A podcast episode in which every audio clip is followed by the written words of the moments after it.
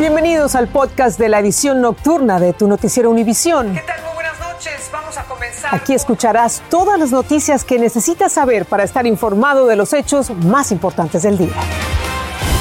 Jueves 16 de diciembre y estas son las principales noticias.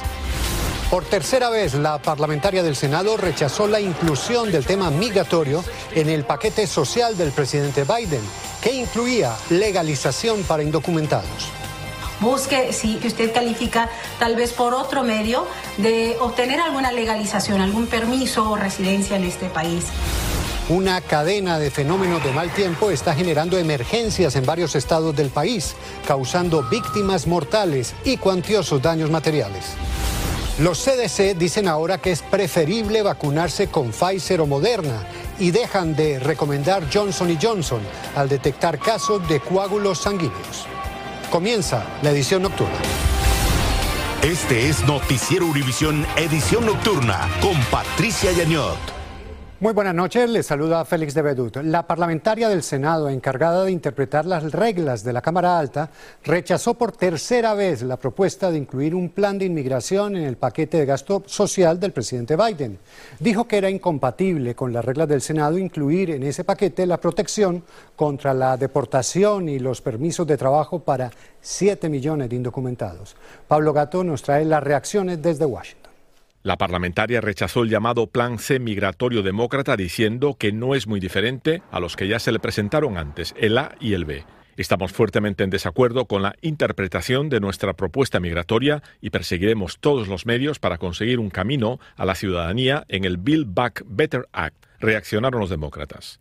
Pero el plan C no incluía ciudadanía para los 7 millones de indocumentados de los que se hablaba, así que eso podría estar abriendo la puerta a que los demócratas desoigan el consejo de la parlamentaria. Y pues ellos pueden ignorar y continuar eh, discutiendo un bill que permita dar alivio a millones de personas indocumentadas que han sido trabajadores esenciales antes, durante y después de la pandemia. El liderazgo republicano dijo que la decisión es la correcta porque según ellos no puede mezclarse el tema migratorio con el del plan económico de Biden, como era la propuesta demócrata. La realidad es que esta no es la forma de legislar, los demócratas lo saben, los demócratas tienen que abrirse a negociar con los republicanos. Algunos abogados aconsejan a esos 7 millones de indocumentados que no pierdan la esperanza, pero que tras las negativas también busquen otras opciones. No se deje de llevar solamente por una posibilidad de algo que pueda ofrecer el gobierno busque, si, tiene alguna opción, consulte con una este, profesional, un abogado de inmigración,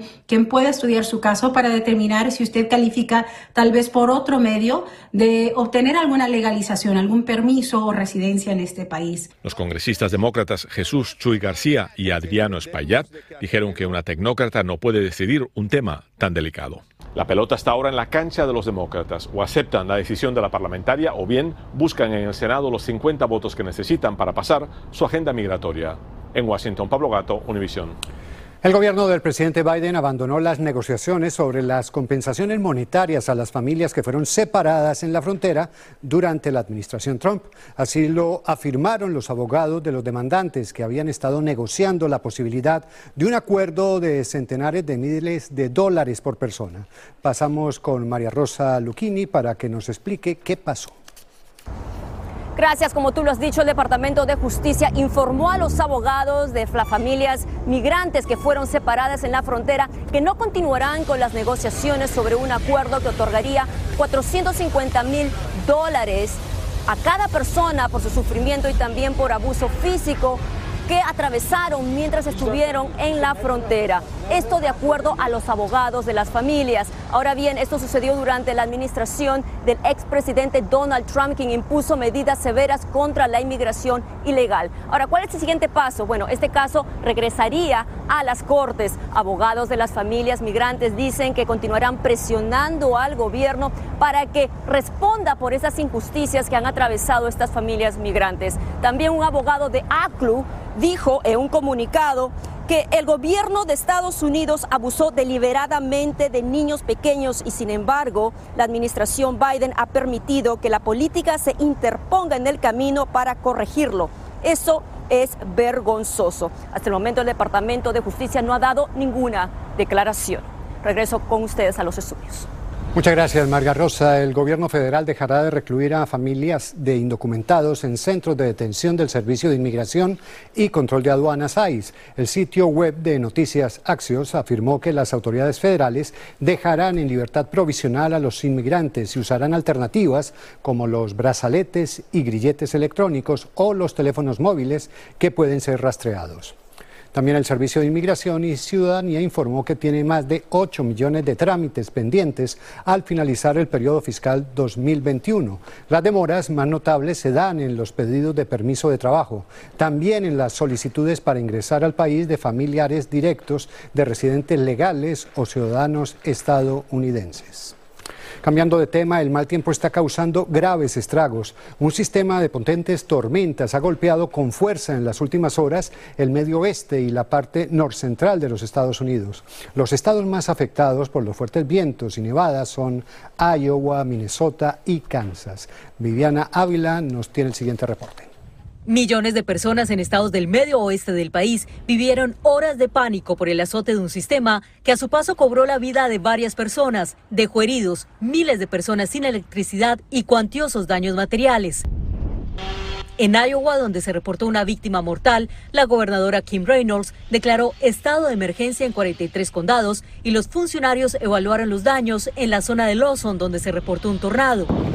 En Harland, Minnesota, un banco, cuatro negocios y más de una treintena de casas quedaron reducidos a escombros por el paso del sistema, catalogado por las autoridades como histórico e irreal para diciembre.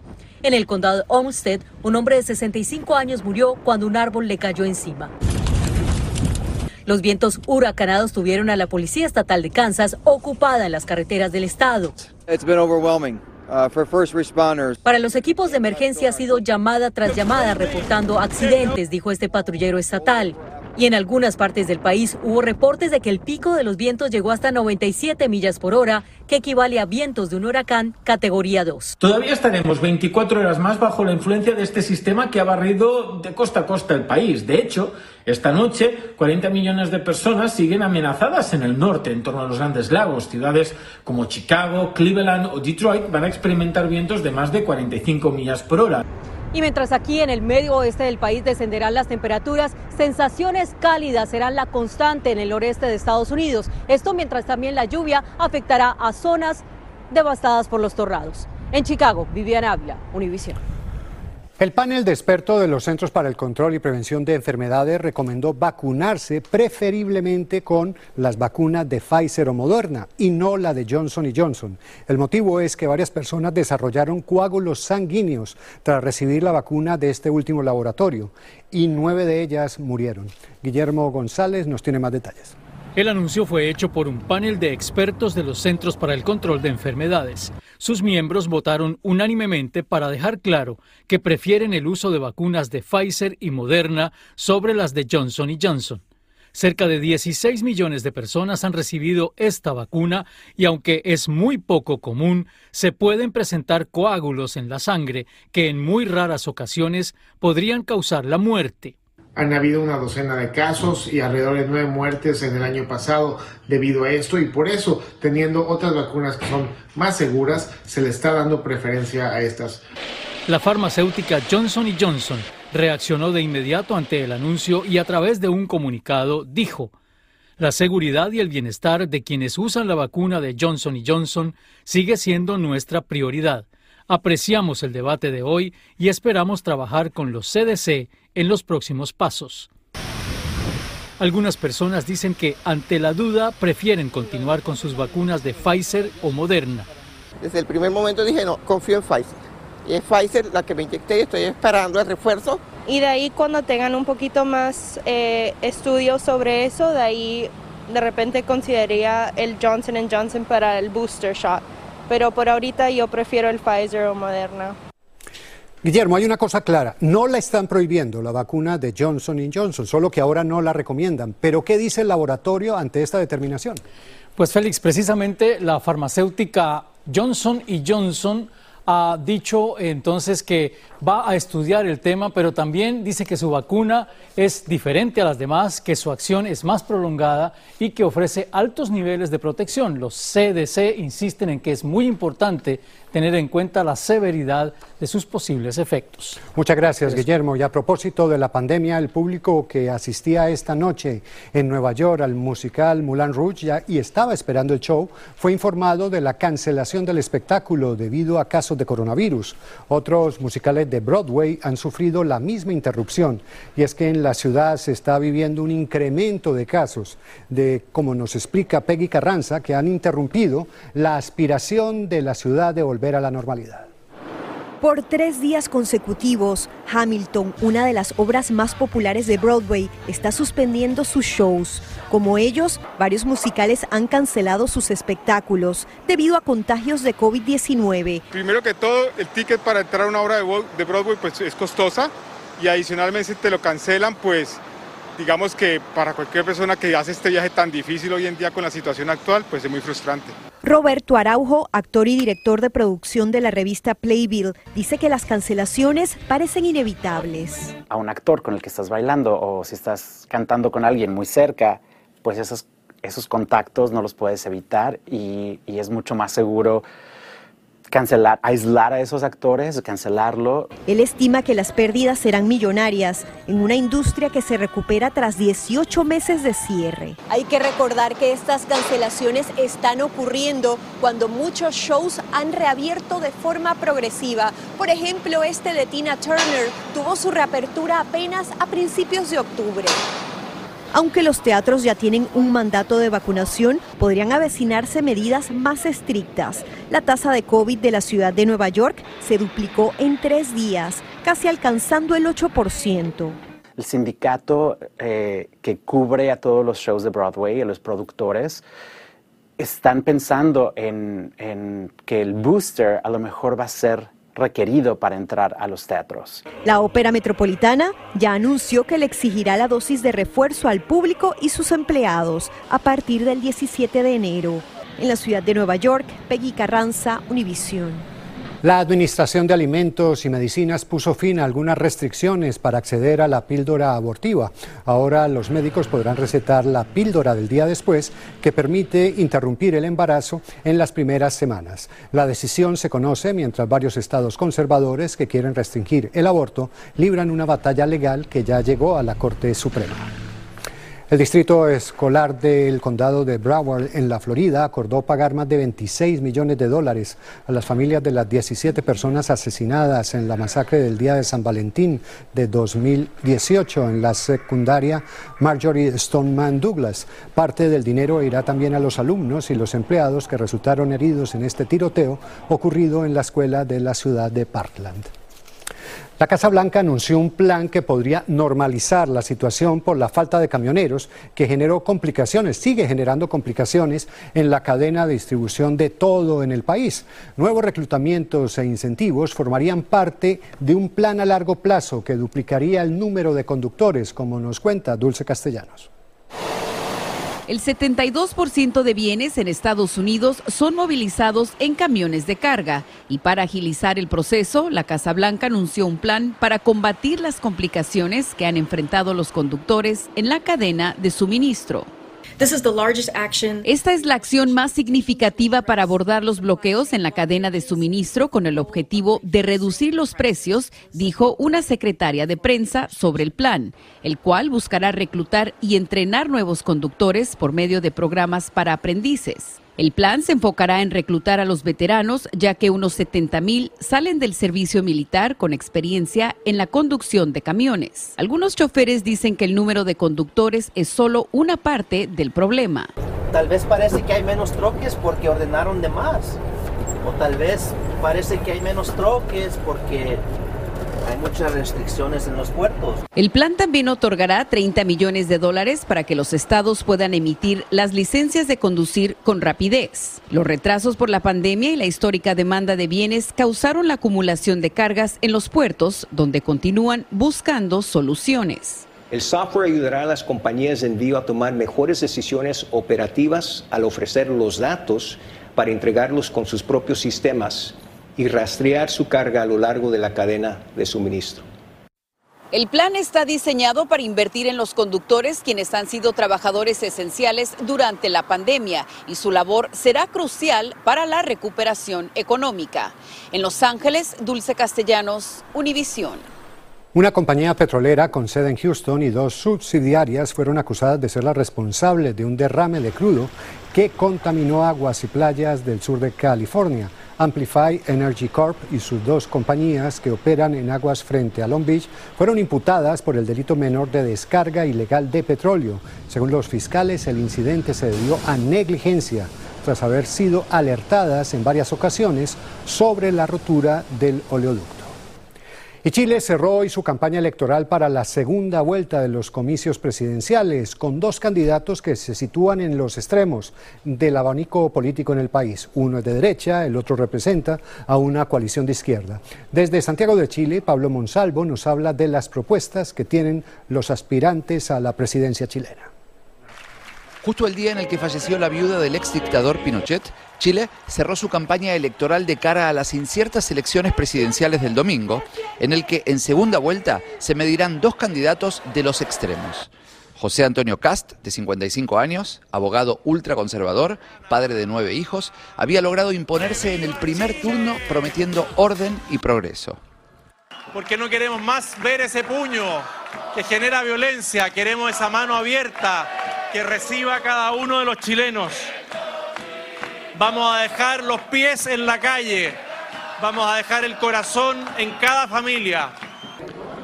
Y desde la izquierda, en una coalición formada también por el Partido Comunista, el diputado Gabriel Boric, de tan solo 35 años y quien se hizo conocido en las protestas sociales del 2019. Y digámosle a Chile que este domingo vamos a ganar esta segunda vuelta, con mucha fuerza, con mucha esperanza. Seguimos. Cuenten con ello, nosotros contamos con ustedes. Un abrazo grande, nos vemos el domingo. Ambos candidatos eran prácticamente desconocidos para el gran público hace tan solo seis meses. Que tenemos candidatos hoy día que hace un año atrás jamás hubiésemos imaginado, representan a nuevas fuerzas eh, electorales y eso también tiene un factor de, de novedad y ha hecho bastante impredecible eh, lo que va a pasar. En este país convulsionado después de las protestas sociales del 2019, con amplias desigualdades económicas, una de las claves será la participación. En la primera vuelta hubo un 46% de los votantes que no eligió a ninguno de estos dos candidatos. Ambos han moderado sus discursos recientemente para atraer el voto de centro. Habrá que ver quién lo logra. En Santiago de Chile, Pablo Monsalvo, Univisión. La caravana de migrantes logra llegar a un acuerdo con el gobierno mexicano y en Haití captan las primeras imágenes de los misioneros que fueron liberados por una banda de delincuentes. Estás escuchando el podcast de tu noticiero Univisión. Gracias por escuchar. Representantes de la caravana migrante que recorre México con rumbo a los Estados Unidos llegaron a un acuerdo con la Secretaría de Gobernación para regularizar la situación de cerca de 500 de sus integrantes. Con este acuerdo se pretende analizar cada caso y darle prioridad a casi 100 niños que están en los albergues y permitirles continuar su paso hacia la frontera. La policía de Haití confirmó que el grupo de 12 misioneros estadounidenses que seguían secuestrados por una banda armada desde el 16 de octubre pasado fueron finalmente puestos en libertad. Estas que ven son las primeras imágenes que llegan de los liberados. El grupo total de secuestrados constaba de 17 personas, 16 estadounidenses y un canadiense, incluyendo los misioneros y cinco niños. En los últimos dos días, decenas de inmigrantes, la mayoría kurdos, han sido rescatados por las autoridades inglesas cuando intentaban ingresar de forma clandestina por el Canal de la Mancha. En los diez primeros meses del año, casi 25 mil personas han intentado atravesar clandestinamente el Canal de la Mancha para llegar al Reino Unido. Al regresar, dos osados franceses sobrevuelan las pirámides de Giza en Egipto.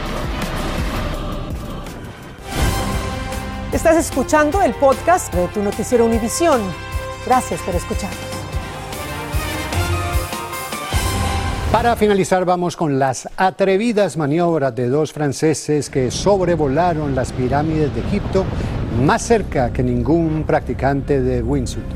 Fred Fugen y Vincent Coates pasaron volando junto a las pirámides a velocidades de hasta 250 kilómetros por hora, a una altura mínima en algunos momentos de 90 metros. Fugen ha realizado muchas acrobacias increíbles en el pasado, como entrar en un avión en pleno vuelo y volar por encima del Mont Blanc. Así volando nos despedimos, que descansen. Así termina el episodio de hoy de Tu Noticiero Univisión. Gracias por escucharnos.